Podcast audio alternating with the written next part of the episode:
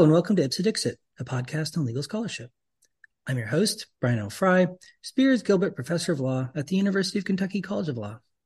My guest is Rachel O'Dwyer, lecturer in digital cultures at the School of Visual Culture at the National College of Art and Design, Dublin.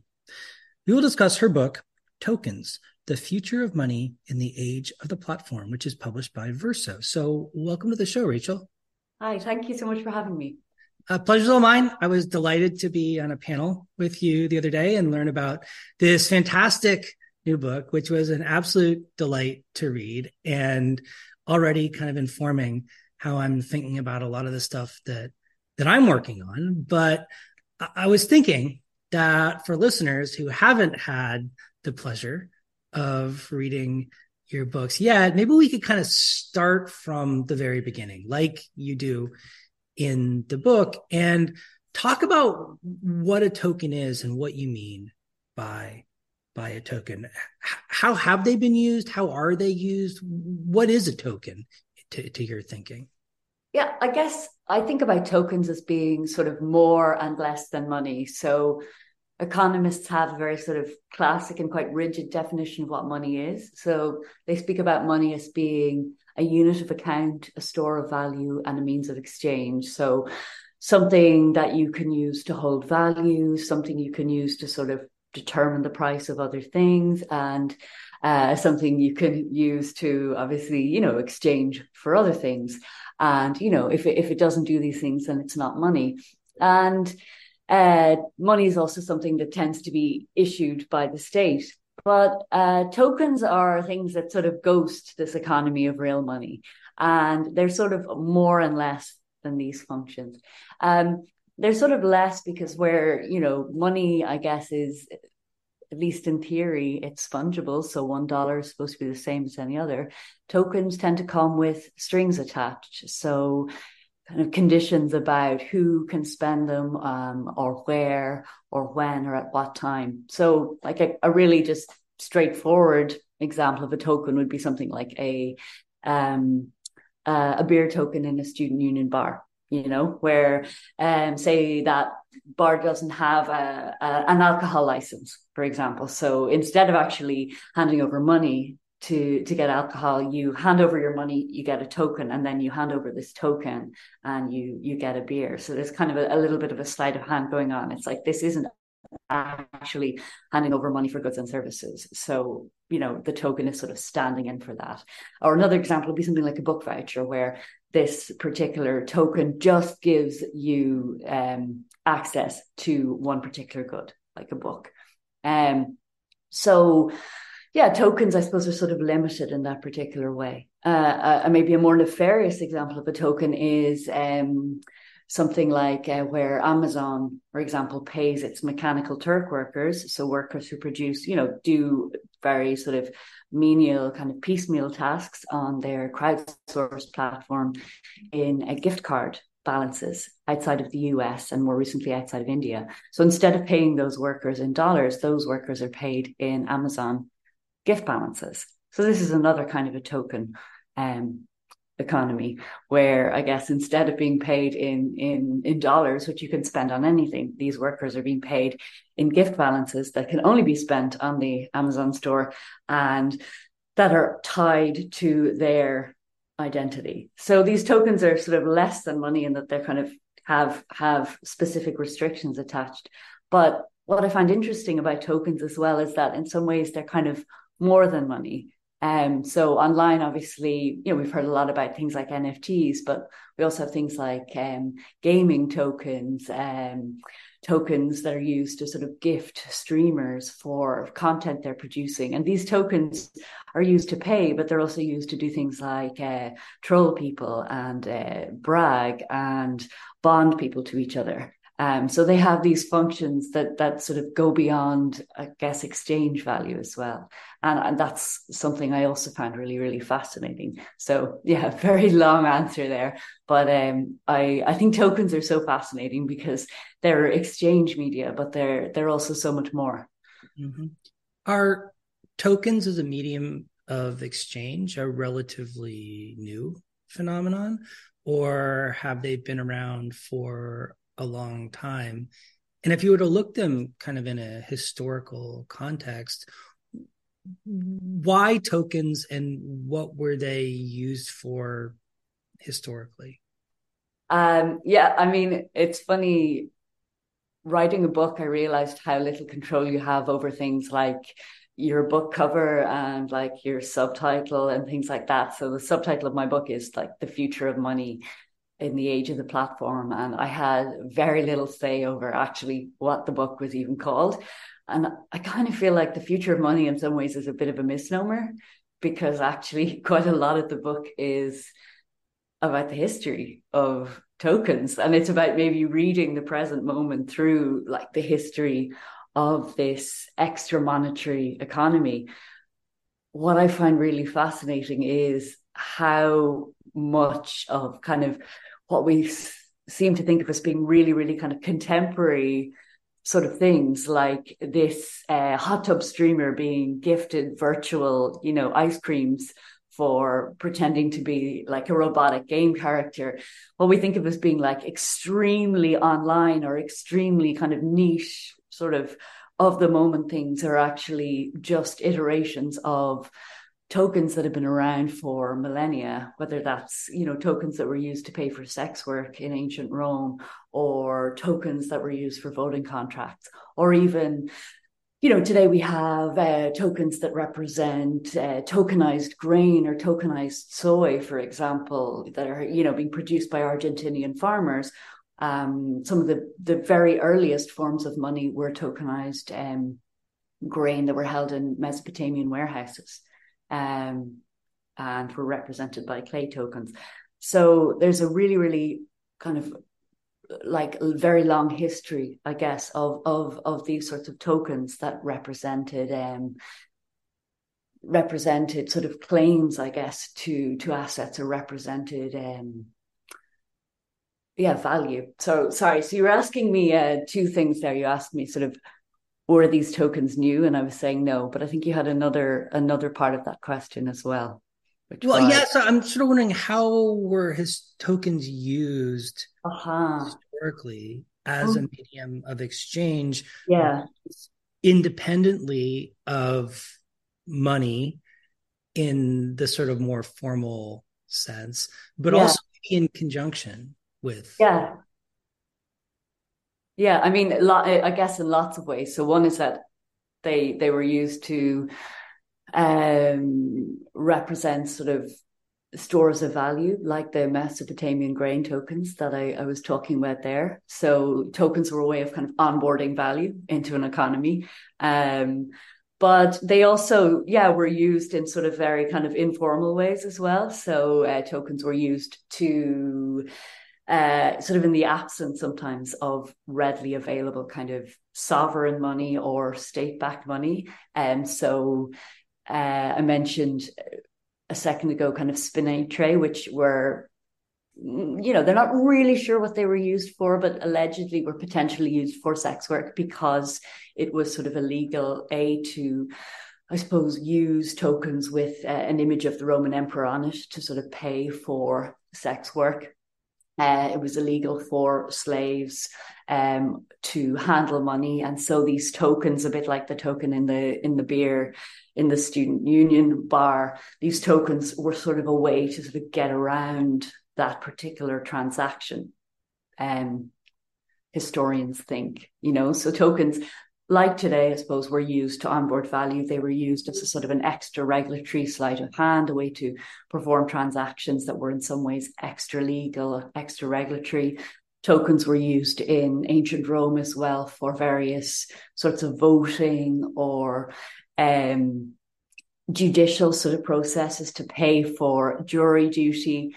Um, tokens were, yeah, I guess they were used for, um, oh gosh, I, mean, everything that tokens are sort of used for today. I mean, tokens were used for scrip. So, um, I mentioned Amazon earlier, Amazon paying, you know, its workers in this sort of special token that can only be redeemed through the Amazon um, store.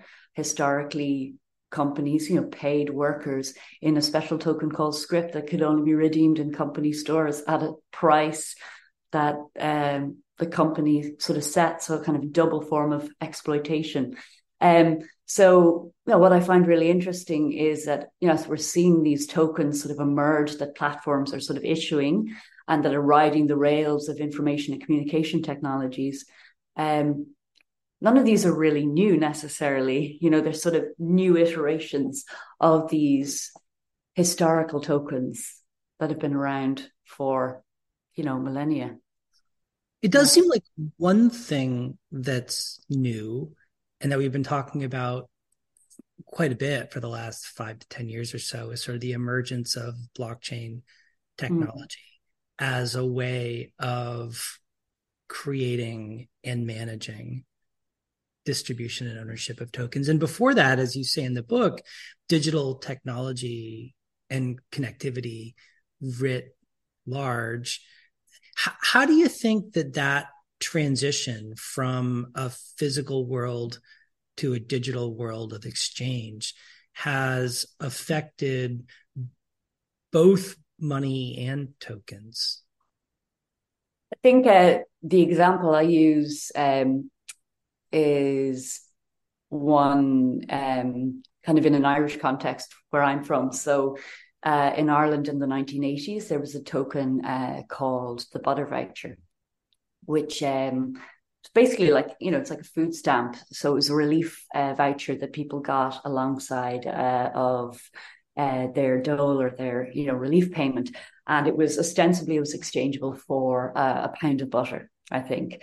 Um, and yeah, it was sort of a, a token that, uh, yeah, like food stamps was supposed to solve two problems. So people didn't have enough food, but also because of some EU uh, policy as well, there was a, what was called a butter mountain. So there was like a glut of uh, agricultural produce. So they were trying to get rid of the butter as well. Um, but actually in practice the tokens weren't really exchanged for butter so hilariously when you talk to people about butter what they these butter vouchers anybody kind of over the age of 40 or 50 will tell you all the things that you could get for your butter voucher. So they are called kind of colloquially in dublin backy vouchers because you got cigarettes for your butter vouchers you know or you got buckfast you got beer or, you know so it's kind of hilarious. Like the the the tokens weren't used for butter most of the time, and um, that's possible because even though the tokens came with these kinds of strings attached and terms and conditions like written all over the paper, people and shopkeepers sort of turned a blind eye to whatever the the conditions were you know and that's possible because those conditions aren't hard coded and not programmed into the tokens. And obviously what we're seeing today is increasingly those sorts of conditions are being programmed at issuance by the platform and by the state into the tokens themselves. So today, obviously, in the states, you know, you have SNAP benefits, um, where that is another, you know, it's another sort of a, a relief voucher. But unlike the the butter voucher in the 1980s, that's a, an electronic benefits card where it's it's tied to a specific person's identity. You know, it's it's it's uh, as far as I understand, it's just not possible for somebody to actually buy, you know, hygiene products with that, buy hot deli food. Um, so you have these tokens then where it's not only sort of programming value, it's programming values. Obviously, we heard a lot this summer about Sam Altman's, you know, WorldCoin project, where this is sort of a token that's like programming identity, you know, directly into the tokens. We were speaking just a minute ago about, I suppose, the sort of history of these tokens. And obviously there's been these sorts of relief tokens for for again centuries. You know alms for the poor in medieval europe were you know were all about sort of deciding who who was the deserving poor. You know and if, if you if you were if you were given alms it meant that you were des- the deserving poor. And the economist um, the economic anthropologist Viviana Zelizer has done really amazing work where she looked at like the history of charitable tokens in the 18th and 19th century in America and the ways in which charitable organizations earmarked cash, which was seen as being this dangerous form of relief, and transformed it then into these tokens with strings attached, so that you know the poor who were sort of being framed as being sort of morally suspect could be educated into kind of good spending. Um, but the difference, you know, as I think the butter voucher really illustrates, is that today the the kind of workarounds that people had or the, the little bit of wiggle room or agency is, is sort of is closing down um, and I guess that's what's so concerning, not only with sort of things like WorldCoin or these privately issued tokens, but also with um, some of the central bank digital currency proposals that we're seeing. So, in the book, you talk about the relationship between cash, the kind of paradigmatic form of money, and what happens when money goes online, right? And it it seems like that transition to electronic money brings in a lot of the features that you've been talking about in relation to tokens insofar as it stops being totally fungible and anonymous and starts becoming something that has meaning beyond the exchange value of the unit of currency in question how do you think that changes the way we think about money and its relationship to tokens? I think um, one of the things that was sort of interesting, like you you were talking about, um, there's sort of a history in in um, in in literature in the 18th century. Um, just I think it was called the literature of social circulation, where people animated banknotes or tokens and, and, sort of made them talk. Because they were sort of bearer instruments that moved from hand to hand they were able to sort of animate their journeys. And i think the quote is something like get inside the hearts and minds of, of their bearers and like bear up their secrets. And um I think what's sort of interesting then about, you know, when these tokens sort of move online is that there's you know a whole sort of range then of, of metadata that that sort of comes to light not only sort of about the sort of value of the token itself but also about you know where it's traveling to you know what it's being spent on. And in some ways actually that actually that metadata itself becomes more valuable than the token.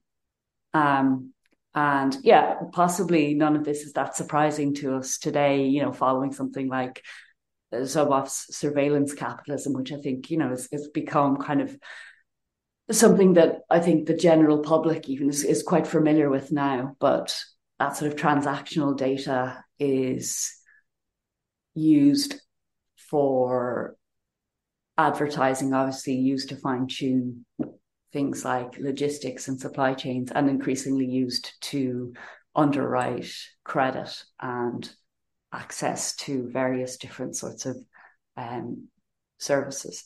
Part of the second half, primarily of your book, looks at the emergence of of Bitcoin and other kinds of cryptographic coins and sort of the run up to the kind of blockchain moment that yeah that we're in today. In your research, sort of what did you find to be the motivation for the creation of Bitcoin and some of these other early cryptocurrencies? And did, did the motivation for the creation of these coins kind of line up with your assessment on the back end of what they actually do in practice? Yeah, I think I, I I'm not a historian, but I kind of almost wish I was because I just found like the history um, and the ideologies that go into crypto like so fascinating. Um, so like one branch of it was, you know, I spent a lot of time looking at the sort of cypherpunk and the extropian mailing lists. Um, so two mailing lists that I suppose emerged in the 1990s and the early noughties that were exploring, eh, they're kind of exploring this weird mishmash of, I guess, libertarian politics, um, anarchist politics, and then in the extropian case, it's also like uh, transhumanist like freeze your head and you know colonize Mars. So it's this weird like intersection of um, you know freezing your head and living on an island in the middle of the sea and you know also creating money that the state can't interfere with. And i just found it really like fascinating like how does freezing your head and also creating money you know that like the state can't uh, interfere with how do these ideas sort of go together you know? Um I guess it seemed like there there's an ambition running through all of it, which is about in some ways, you know, it, it's it's this idea which which is very very um, uh, it's very much to the fore in the in the Bitcoin white paper, I guess, which is this sort of idea of trustlessness or trust in the code, um, which is about sort of replacing replacing politics as sort of human interlocution with um, politics as as sort of um, um, as code. And um, that's you know if anything i think that's that's a sort of that's the idea that that you see coming up again and again and again um, within the cypherpunk community. Even i think when they're sort of arguing or wrangling with each other they have this sort of put down where they say like cypherpunks write code you know when somebody uh, starts kind of trying to like have a philosophical debate. Um another sort of historical branch though i mean i don't know whether that's even where to start it though because um i ended up kind of going back and sort of looking at the history of like american anarchism as well. Um and it was really surprising to me because like maybe i was more familiar with sort of Marxist, sort of European Marxist history. And I didn't realize, uh, kind of naively maybe, that like American anarchism is so, um, it's so specific, you know, and that you have this really sort of quite specific blend, I guess, of free market ideologies and socialist ideologies mixed together, where it's almost like we can create a socialist uh, utopia by giving the market free reign. And I always thought this was something that you know, really inhered in Silicon Valley politics and sort of came to the fore uh, quite recently. And yet, actually, you sort of you see that in quite early anarchist uh, experiments, I guess, um, even in like the kind of 18th and 19th century in a, in American anarchism. Um, maybe this is something that's like no surprise to to to you, but it was a big it was a big surprise to me when I was um, looking at the history of some of these like American experiments in anarchist utopias eh, that were designed to do away with the middleman, you know, designed to recreate money. Yeah.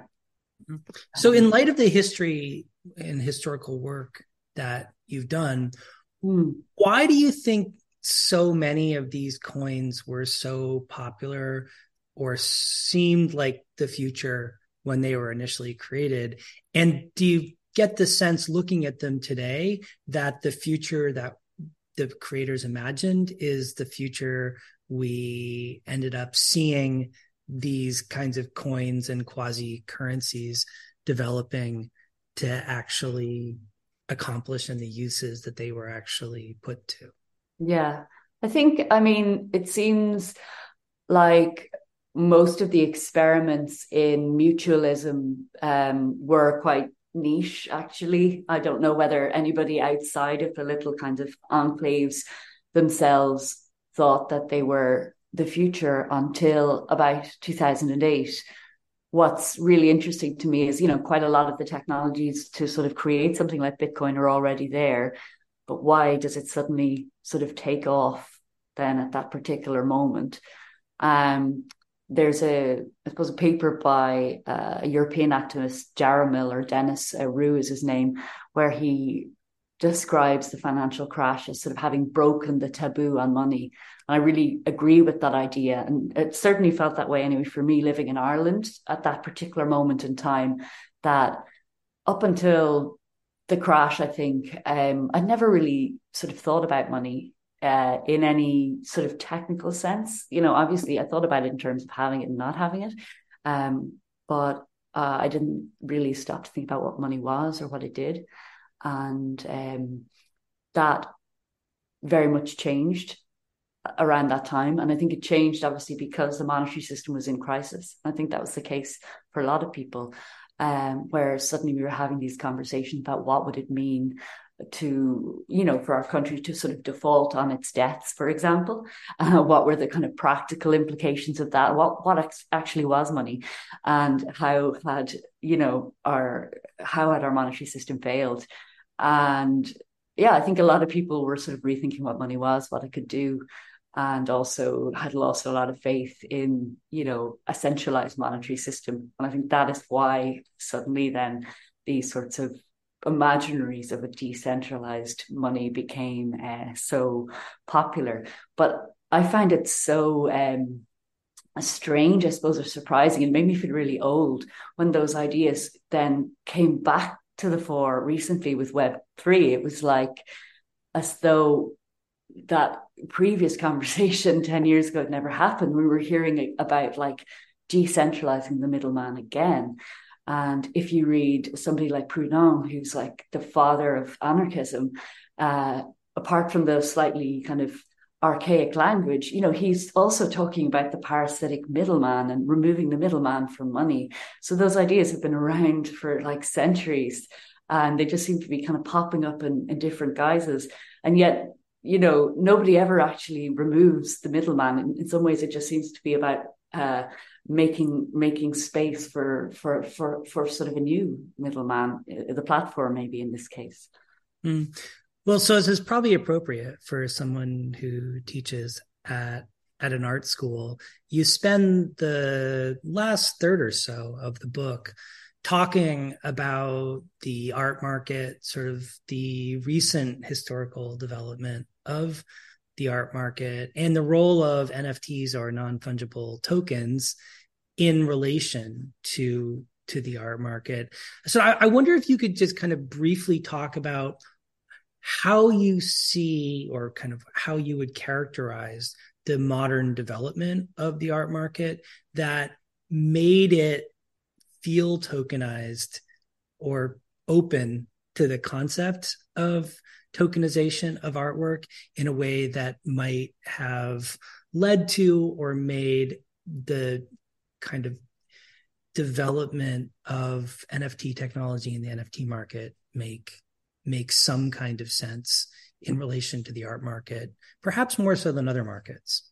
Yeah, um, I mean, I guess maybe there's there's there's two things that are significant. So one is, um, I mean, I think art and money have been intertwined forever, even though we like to pretend that they're they're separate. You know, they're very much entwined.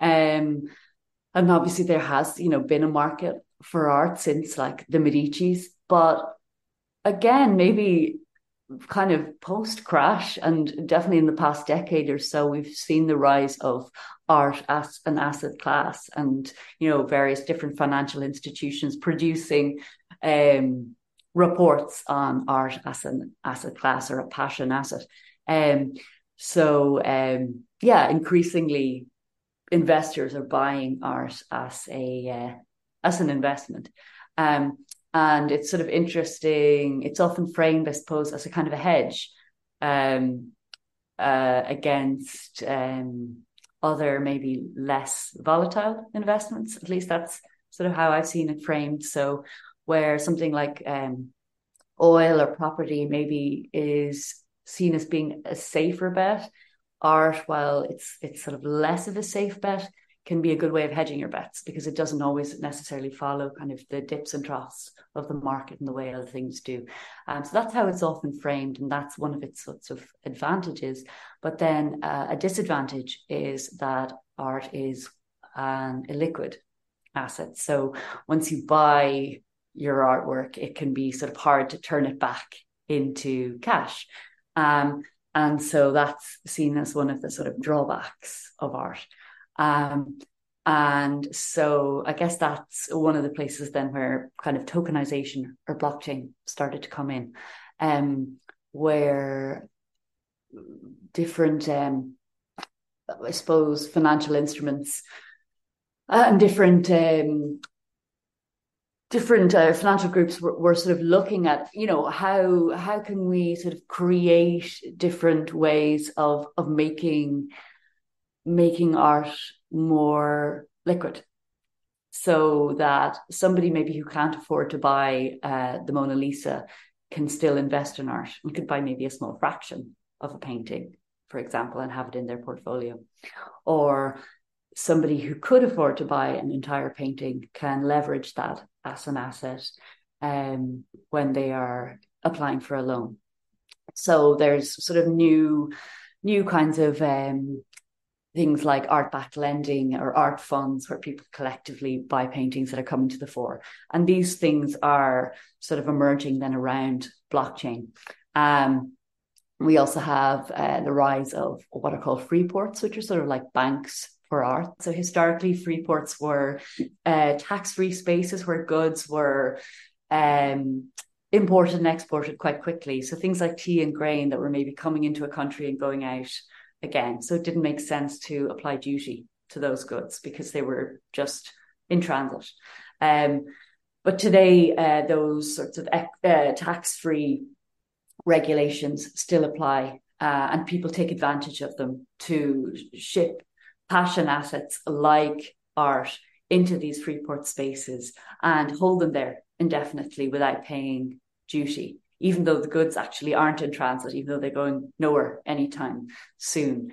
Um, and so people will actually move art into these free port spaces, um, several of which, for example, are located in uh, Switzerland, so in Zurich and Geneva, and just uh, keep them there indefinitely until the conditions are right for resale. So I visited, for example, uh, the Freeport in Geneva as part of the research for my book. And allegedly there's more Picassos in the Freeport in Geneva than there are in um, the Museum of Modern Art collection in New York. Um, but there's various different then arrangements today between free ports, for example, in Switzerland and these sorts of fledgling blockchain um, companies. We hear a lot about NFTs and the tokenization of these immaterial digital works, but the flip side of that is actually companies that are tokenizing physical assets and physical um, artworks uh, on the blockchain. So using them as a way of making illiquid um, physical things more liquid in the market. Mm. Yeah, and in some ways, I think that was a trend I found, if anything, more interesting than the flip side, which is also companies that are, you know, experimenting with uh, kind of onboarding or trying to sort of make scarce immaterial or digital artworks, which is sort of the other side of the market. Yeah, I mean, it seems like to me that one of the big insights I took away from your book was the way in which tokens can be a way of complicating money by mm-hmm. enabling a transfer not only of value but also of of meaning and it seems like in the nft market as you describe it the meaning is kind of in, intertwined with and fundamentally driving the value in question so i mean like for example you talk about you know tim berners-lee selling an NFT that represented part of the code of the World Wide Web, or you know, uh, other people's, you know, selling all NFTs representing all manner of kind of intangible things that nonetheless seem to have some kind of value or meaning, at least transitorily, to to somebody. What what do you think people are buying when they buy that kind of stuff. And what does the transaction mean when it takes place? I mean, I think since the 1970s onwards, like there was sort of a, a shift away from sort of selling art as being about like selling kind of material things, so selling like sculptures or paintings, towards uh, selling ideas. Um, so Lucy Lippard, who is uh, art historian, wrote a famous um, essay in the late 1960s called The Dematerialization of the Art Object.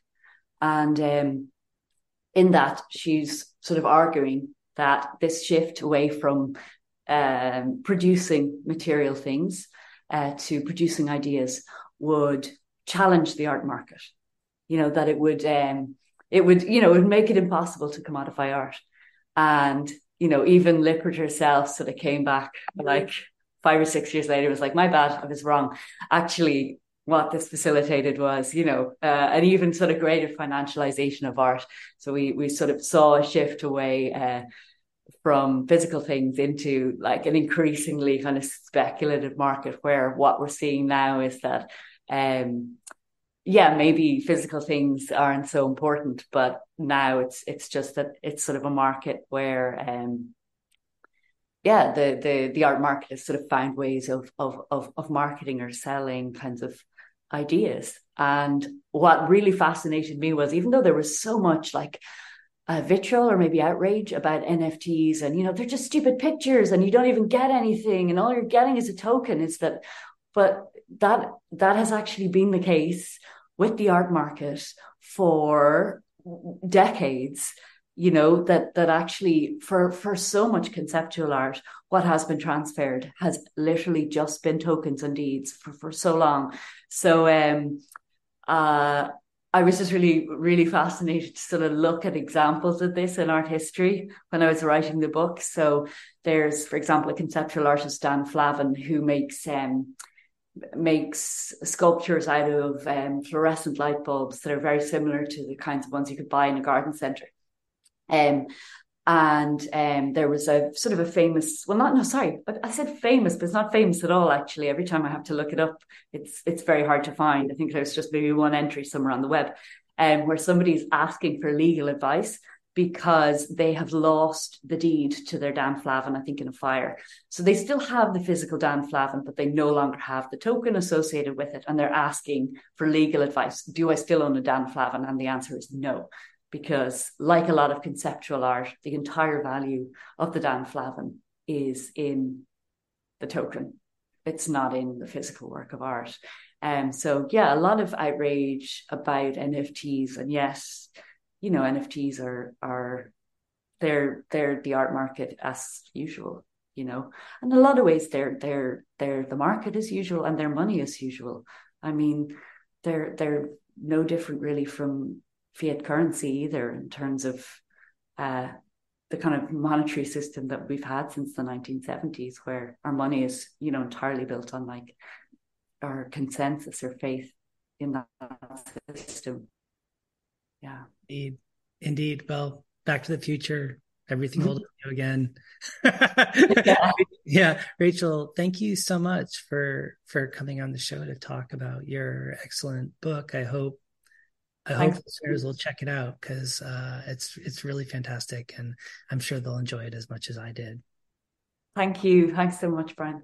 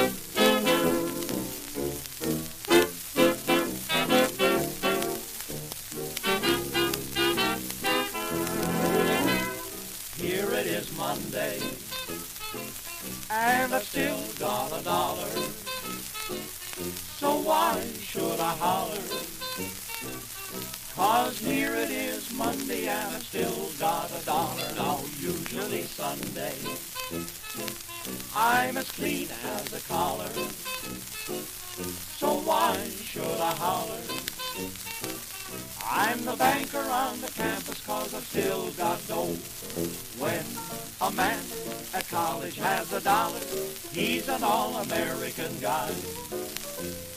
Having big times, spending his dimes on lots of cups of coffee and pie. Saturday's my day, cause the check comes on Friday.